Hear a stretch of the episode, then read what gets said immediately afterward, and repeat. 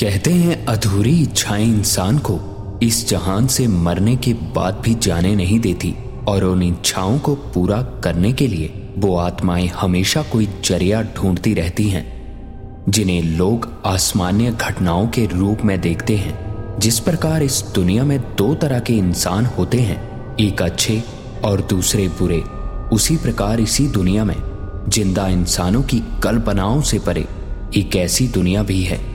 जिसे भूत प्रेत या आत्माओं की दुनिया कहा जाता है। और उस दुनिया में भी दो तरह की आत्माएँ होती हैं, जिनमें से एक वो आत्माएँ होती हैं, जिनकी मरने से पहले इच्छाएँ पूरी ना हुई हों, जो बार बार ज़िंदा इंसानों को ज़रिया बनाने के लिए या तो इंसानों को दिखती रहती हैं या चीज़ों के ज़रिए अपनी मौजूदगी का एहसास करवाती रहती हैं। और दूसरी वो आत्माएँ होती हैं, जिन्हें मरने से पहले काफ़ी यातनाएँ या पूरी तरह से प्रताड़ित किया गया हो। ये आत्माएँ बदले की आग में हमेशा जलती रहती हैं, जब तक कि उनका बदला पूरा ना हो जाए। और ऐसी आत्माओं के रास्ते में अगर ज़िंदा इंसान गलती से भी आ जाए तो इस इंसान के साथ ऐसी घटनाएँ होने लगती हैं, जो हम सभी की सोच और समझ से बिल्कुल परे होती हैं। नमस्कार माई टाउन चैनल में आपका एक बार फिर स्वागत है। एक कहानी ऐसी भी। एपिसोड दो सौ पैंसठ। माधव और खुशी की हाल ही में शादी हुई थी।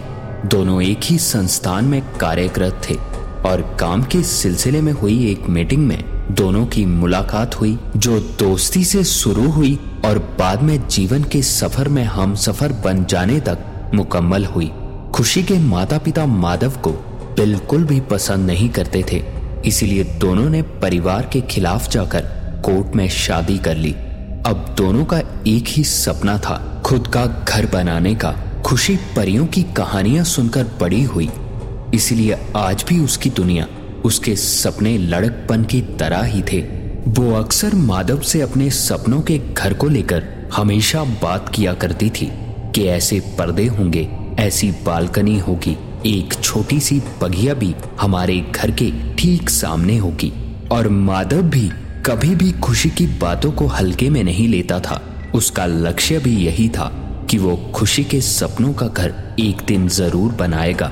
खुशी का स्वास्थ्य ठीक नहीं होने के कारण माधव ने खुशी को नौकरी ना करने की सलाह दी, जिसे पति की आज्ञा और अपने ही हित की बात मानकर खुशी ने स्वीकार कर लिया। अब खुशी घर पर ही रहती थी और अपने घर के सपने बुनती थी। किराए के घर को भी उसने ऐसे सजाया हुआ था, जैसे उसका अपना घर हो। और एक दिन खुशी बालकनी पर खड़ी, पौधों को पानी दे रही थी। जब बाहर गाड़ी के आने की आवाज़ हुई, खुशी यही सोचते हुए अपने काम में लगी रही कि अभी माधव के आने का समय नहीं हुआ। ये कोई और होगा कि तभी घर के दरवाजे पर दस्तक हुई। और जब खुशी ने दरवाज़ा खोला तो एक फूलों का गुलदस्ता हाथ में लिए, होठों पर मुस्कान के साथ माधव खड़ा था, जिसे देखते ही खिलखिलाते हुए हंसती हुई खुशी ने कहा, अरे, इतनी जल्दी आ गए आप, क्या बात हो गई जनाब? और ये सुनते ही माधव फूलों का गुलदस्ता खुशी के हाथों की तरफ़ बढ़ाता हुआ बोला, पहले अंदर तो आने दीजिए मैडम, फिर बताएँगे। अंदर आते ही माधव सोफे पर पसर कर बैठ गया और अपनी टाई को ढीला करते हुए बोला, आज मैंने अपने सपनों का घर खरीद लिया। अब तुम जल्दी से तैयार हो जाओ और मेरे साथ अपने सपनों की दुनिया देखने चलो। आज खुशी को लग रहा था, मानो वो आकाश में उड़ रही हो। उसकी खुशी का कोई ठिकाना नहीं था।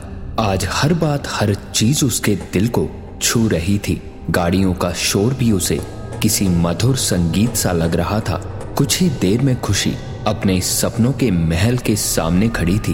घर वाकई वैसा था, जैसा वो हमेशा सोचा करती थी। पर जिस घर को माधव और खुशी अपने सपनों का महल सोचकर इतना खुश थे, उन्हें इस बात की भनक तक नहीं थी कि उनके सपनों का ये महल उनकी ज़िंदगी में कुछ ऐसे तूफ़ान लाने वाला था, जिसके बारे में उन दोनों ने सपने में भी नहीं सोचा होगा। के सामने पहुंचकर माधव ने घर की चाबी खुशी के हाथ में थमाते हुए, हँसते हुए कहा, जा खुशी, जा ज़िले अपनी ज़िंदगी। हँसते हुए चाबी लेकर खुशी ने घर की ओर दौड़ लगा दी।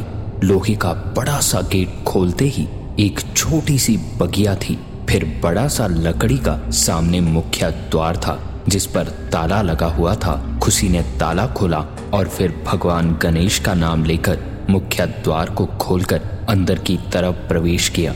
तो सामने गुलाब की पंखुड़ियों से बना एक बड़ा सा तिल, जिसके अंदर वेलकम लिखा हुआ था। माधव खुशी के पीछे ही खड़ा था और इन सारे पलों को कैमरे में कैद कर रहा था। खुशी के चेहरे पर इतनी प्रसन्नता और सुकून उसे आज पहली बार दिखा था। चिड़ियों सी चहकती खुशी पूरे घर का मुआयना कर रही थी। अगले ही दिन गृह प्रवेश था। पूरा घर देखकर माधव और खुशी वापस चले गए। सारी तैयारियाँ करने के बाद अगले दिन जब हवन करवाया जा रहा था, पर अचानक वहाँ कुछ ऐसी चीज़ें होने लगी जिसे वहाँ खड़ा कोई भी व्यक्ति समझ नहीं पा रहा था। हवन शुरू होते ही तेज हवाएँ चलने लगी। हवाएँ इतनी तेज थी कि पूरे घर की खिड़कियाँ ज़ोर ज़ोर से हिलने लगी थी। जहाँ पूरे घर में हवन की खुशबू होनी चाहिए थी, एक अजीब सी गंध पूरे घर से आ रही थी। धीरे धीरे हालात इस कदर बिगड़े कि जल्दबाजी में हवन किसी तरह पूरा करवाया गया। ये सारी चीज़ें देखकर खुशी के मन में कुछ संदेह हो रहा था, पर माधव ने इन सभी बातों को ये कहकर टाल दिया कि ये तो बस प्रकृति से जुड़ी बात है। इसके बाद माधव रोज नौ बजे ऑफ़िस के लिए निकल जाता और रात आठ बजे या लेट होने पर कभी कभी नौ बजे घर आता था। इस बीच खुशी अकेले घर पर रहती थी। उसे कई बार एहसास होता, जैसे घर में कोई और भी है। इस बारे में उसने माधव से भी कई बार बात की, पर माधव ने हमेशा उसे उसका बहम बोलकर ये हमेशा समझा दिया कि तुम अपने पसंद के काम में मन लगाया करो। खाली दिमाग शैतान का घर होता है, फिर ऐसे ही विचार आते हैं। खुशी रोज पहले माधव के लिए नाश्ता और टिफ़िन तैयार करती। माधव के जाने के बाद ही सारे घर के काम किया करती थी, पर आज जब वो नहा रही थी तो उसे बाहर किसी के गुनगुनाने की आवाज़ सुनाई देने लगी।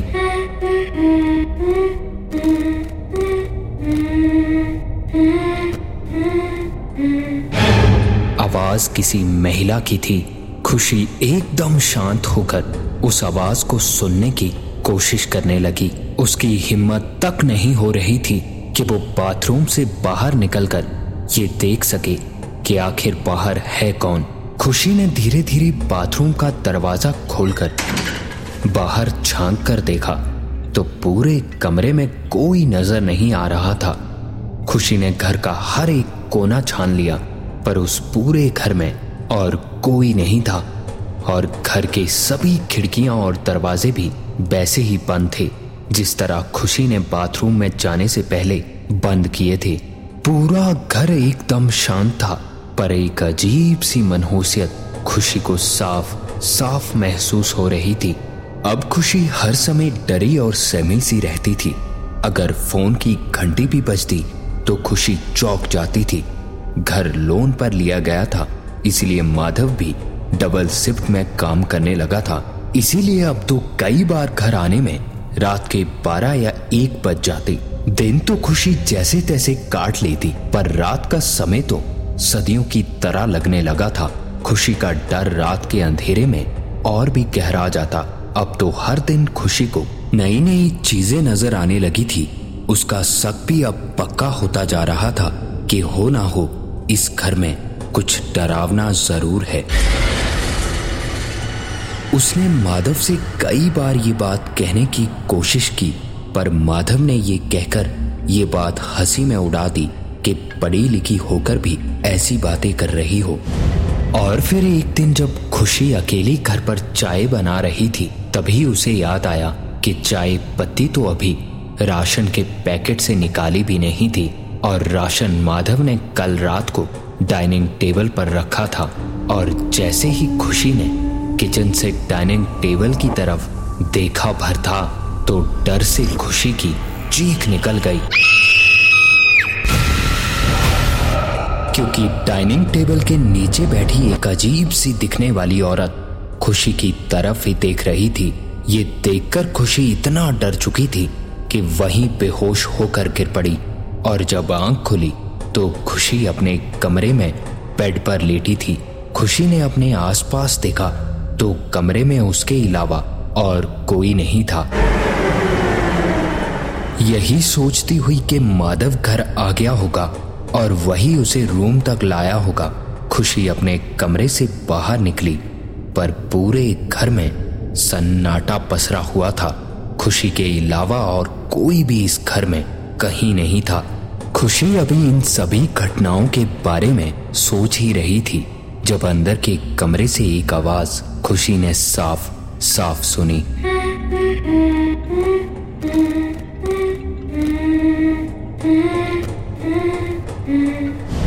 इस आवाज़ को सुनने से ऐसा लग रहा था, मानो कोई औरत अंदर वाले कमरे में बैठी, अपने बच्चे को दुलार रही हो। पर हैरानी की बात तो ये थी कि इस पूरे घर में माधव और खुशी के अलावा और कोई नहीं रहता था। तो आखिर ये आवाज़ थी किसकी? इस आवाज़ को सुनते हुए खुशी डरती हुई अंदर कमरे की तरफ़ पड़ने लगी। कमरे के दरवाजे पर पहुंचकर खुशी ने धीरे से दरवाज़ा खोला। पर अंदर एक बार फिर कोई नहीं था। खुशी कुछ भी समझ पाने की हालत में नहीं थी, क्योंकि अभी अभी इस कमरे से किसी की आवाज़ खुशी ने साफ़ साफ़ सुनी थी। कमरे का दरवाज़ा बंद करके खुशी पीछे मुड़ी ही थी तो पीछे देखते ही खुशी की डर से रूह तक काँप उठी।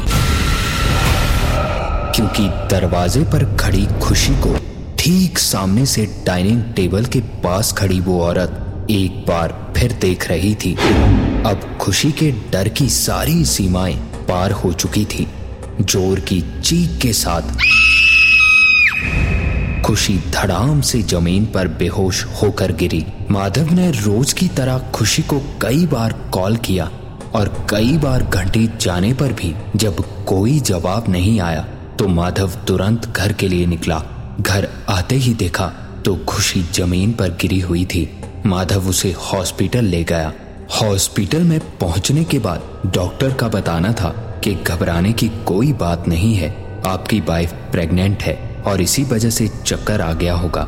ये सुनकर माधव की खुशी का कोई ठिकाना नहीं था, पर खुशी का चेहरा बिल्कुल उतरा हुआ था। उसे रह रह कर घर पर दिखी उस औरत का चेहरा याद आता, जिसे वो अपना बहम समझती और कभी सच। खुशी को अब अपनी माँ की बहुत याद आती। उसका मन करता कि माँ से मिलकर उनको सारी बात बताऊँ, पर माँ की नाराज़गी का ख्याल करके कड़वे घूंट पीकर रह जाती खुशी। उसे अपने किए पर पछतावा भी होता था, पर माधव का प्यार उसे फिर से संभाल लेता। खुशी का चेहरा अब मुरझा सा गया था। उसे देखकर यही लगता, मानो उसे कोई गंभीर बीमारी हो गई हो। वो खोई खोई सी रहने लगी थी। माधव ने उसे एक कहानी की किताब देते हुए कहा, जब तुम घर पे खाली बैठी होती हो ना तो ये किताब पढ़ लिया करो। ये बहुत अच्छी है। इससे तुम्हारा मन भी लगा रहेगा। और जब एक दिन खुशी अपने कमरे में बैठी, कहानी पढ़ रही थी तो पढ़ते पढ़ते ही उसकी कब आँख लगी, उसे पता ही नहीं चला। और जब आँख खुली तो सामने एक महिला बैठी थी। एकदम से डरते हुए और हैरानी से खुशी का पूछना था कि कौन हो तुम और यहाँ कैसे आई। इस पे उस औरत का बताना था कि खुशी में तुम्हारी पड़ोसन हूँ। दरवाज़ा खुला था इसलिए मैं तुम्हारे पास चली आई। तुम भी मेरी तरह अकेली रहती हो। इसलिए सोचा तुम्हें कंपनी दे दूँ। वैसे भी ऐसे समय में यूँ उदास नहीं रहना चाहिए तुम्हें। बच्चे की सेहत पर असर पड़ता है। खुशी को उस औरत का चेहरा जाना पहचाना सा लग रहा था, पर याद नहीं आ रहा था कि आखिर उस औरत को खुशी ने देखा कहाँ था। अब तो हर रोज माधव के जाते ही खुशी की पड़ोसन मिसेस शर्मा आ जाती। और माधव के घर आने से थोड़ी ही देर पहले चली जाती। खुशी भी अब पहले की तरह दिखने लगी थी। अब खुशी पहले की तरह ही खुश रहने लगी थी और अब उसे घर में किसी भी तरह का कोई डर नहीं लगता था। ना ही कुछ दिखाई देता और ना ही कुछ सुनाई देता। अब खुशी को भी समझ आ गया था कि वो उसका बहम ही था और ऐसे ही नौ माह बीत गए और खुशी ने एक सुंदर से बेटे को जन्म दिया। खुशी ने माधव को पड़ोसन के बारे में बता दिया था। दोनों ने हॉस्पिटल में उसके आने का इंतज़ार किया। माधव को ज़रूरी काम के चलते ऑफ़िस जाना पड़ा और उसके थोड़ी ही देर बाद खुशी की पड़ोसन आ गई। खुशी ने उनसे कहा, मेरे हस्बैंड आपसे मिलने के लिए काफ़ी देर तक आपका इंतज़ार करते रहे और फिर ऑफ़िस चले गए। इस पे उस औरत का बताना था कि कोई बात नहीं, फिर कभी मिल लेंगे। ये कहकर मिसेस शर्मा ने बच्चे को अपनी गोद में ले लिया। बच्चे को देखकर वो इतनी खुश थी, जैसे बच्चा उनका अपना ही हो।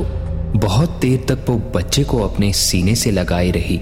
नर्स के कहने पर उन्होंने बच्चे को खुशी की गोद में दे दिया। बच्चे को लेकर मिसेस शर्मा का जो उतावलापन था, वो खुशी को बड़ा अजीब लग रहा था, पर मिसेस शर्मा ने खुशी की बहुत सेवा की थी। उसका ख्याल बड़ी बहन की तरह रखा था। इसीलिए खुशी ने उनसे कुछ ना कहा और कुछ नहीं पूछा। खुशी को हॉस्पिटल से छुट्टी मिल गई थी। हॉस्पिटल से आने के बाद भी मिसेस शर्मा ने खुशी की बहुत देखभाल की। मिसेस शर्मा को देखने से लगता था कि बच्चों से उन्हें काफ़ी प्यार था। एक दिन बच्चे को गोद में उठाए, रोने लगी। खुशी को बच्चे का कैसे ध्यान रखना है? सारी बातों की हिदायत देने लगी। इस पर हँसते हुए खुशी का कहना था कि आप तो ऐसे कह रही हैं जैसे अब कभी नहीं आएँगी। इस पे मिसेस शर्मा का बताना था कि हाँ मेरी मुक्ति हो गई है। ये सुनते ही खुशी थोड़ा सहम चुकी थी और यही सोच रही थी कि मिसेस शर्मा ये अजीब बातें क्यों कर रही हैं। खुशी इसके बाद कुछ पूछ पाती कि इससे पहले ही मिसेस शर्मा वहाँ से चली गई और अगले दिन से एक सप्ताह तक मिसेस शर्मा नहीं आई। खुशी को चिंता होने लगी थी। उसने माधव को शर्मा जी के घर भेजा। माधव जब शर्मा जी के घर पहुँचा तो दरवाज़ा मिसेस शर्मा ने खोला और दरवाज़ा खुलते ही माधव का पूछना था, आप ही मिसेस शर्मा हैं? इस पे मुस्कुराते हुए मिसेस शर्मा का कहना था, जी हाँ बताइए क्या बात है? इस पे माधव ने एक बार फिर कहा, खुशी ने आपको याद किया है। आप घर नहीं आई तो उसे आपकी फ़िक्र हो रही थी। इस पे मिसेस शर्मा का बताना था कि कौन खुशी? मैं तो कभी आपके घर नहीं आई। माधव इतना सुनकर काफ़ी हैरान होता हुआ अपने घर लौट आया। तो देखा, हॉल में घर के पुराने मालिक बैठे थे। माधव को देखकर उन्होंने खड़े होकर माधव की ओर हाथ बढ़ाते हुए माधव से हाथ मिलाया। माधव भी हँसते हुए उनसे गले मिलकर बोला, अरे, इतने दिनों बाद कैसे याद आ गई शर्मा जी? ये सुनते ही शर्मा जी का कहना था, याद तो रोज ही करते हैं। आज एक काम के सिलसिले में इस शहर आया था तो सोचा आपसे मिल लूँ और आपके घर से मेरी एक अमानत लेता चलूँ। ये सुनते ही माधव ने थोड़ा हैरानी से बोला आपकी अमानत? यहाँ कौन सी चीज़ छोड़ गए आप? इस पे शर्मा जी का एक बार फिर कहना था। जी हाँ आपकी जो डाइनिंग टेबल है, उसके नीचे एक हिडन ड्रॉर है, जिसमें मेरी बीवी की तस्वीर रखी है। सोचा आपको इस छुपे ड्रॉर के बारे में बता दूँ और अपनी अमानत भी ले लूँ। इतने में खुशी भी हॉल में आ गई थी। मिस्टर शर्मा ने एक चाबी जेब से निकाली और ड्रॉर खोलकर उसमें से एक तस्वीर निकाली। तस्वीर को देखते ही खुशी के चेहरे पर एक चमक आ गई थी और चहकते हुए बोली, ये तस्वीर तो मिसेस शर्मा की है। ये सुनते ही मिस्टर शर्मा ने मुस्कुराते हुए कहा, जी भाभी जी, सही पहचाना आपने। ये मेरी धर्म पत्नी मिसेस शर्मा है। ये सुनते ही खुशी का पूछना था, कैसी है वो? पिछले सप्ताह से उन्होंने घर आना ही छोड़ दिया। कोई नाराज़गी है क्या हमसे? और इसके बाद जो शर्मा जी का बताना था, वो सुनकर माधव और खुशी के पैरों तले ज़मीन खिसक गई। एकदम से हैरान होते हुए मिस्टर शर्मा ने बताया, ये आप क्या कह रही हैं? मेरी पत्नी को मरे तो दो साल हो चुके हैं। बच्चों से बहुत प्यार करती थी, पर बदकिस्मती से बच्चे को जन्म देते हुए उसकी मौत हो गई। इसी वजह से मैंने ये घर और शहर छोड़ दिया। ये सारी बातें सुनकर माधव को पड़ोस की मिसेस शर्मा की बात समझ आ गई थी और वो पूरा माजरा समझ चुका था कि खुशी बिल्कुल सही कहती थी कि इस घर में और भी कोई रहता है। हवन में बिगन आने की वजह भी मिसेस शर्मा ही थी। जैसे ही खुशी के माँ बनने की खबर मिली, उसके बाद से मिसेस शर्मा ही खुशी के साथ रहती थी और बच्चे के जन्म के बाद उसकी आत्मा तृप्त हुई और उन्हें मुक्ति मिल गई। खुशी को भी अब मिसेस शर्मा का चेहरा याद आ गया था। उसने उन्हें डाइनिंग टेबल पर बैठे कई बार देखा था, जिसे देखकर वो बेहोश हो गई थी। माधव खुशी और मिस्टर शर्मा तीनों खुश थे, क्योंकि एक भटकती आत्मा को मुक्ति मिल चुकी थी। ऐसे ही इस दुनिया में कई अच्छी आत्माएँ, कई घरों और खंडहरों में आज भी भटक रही हैं। जो अपनी मुक्ति की तलाश में किसी चरी के इंतज़ार में हैं। और ये थी आज की एक कहानी कहानी ऐसी भी ऐसी भी ऐसी भी।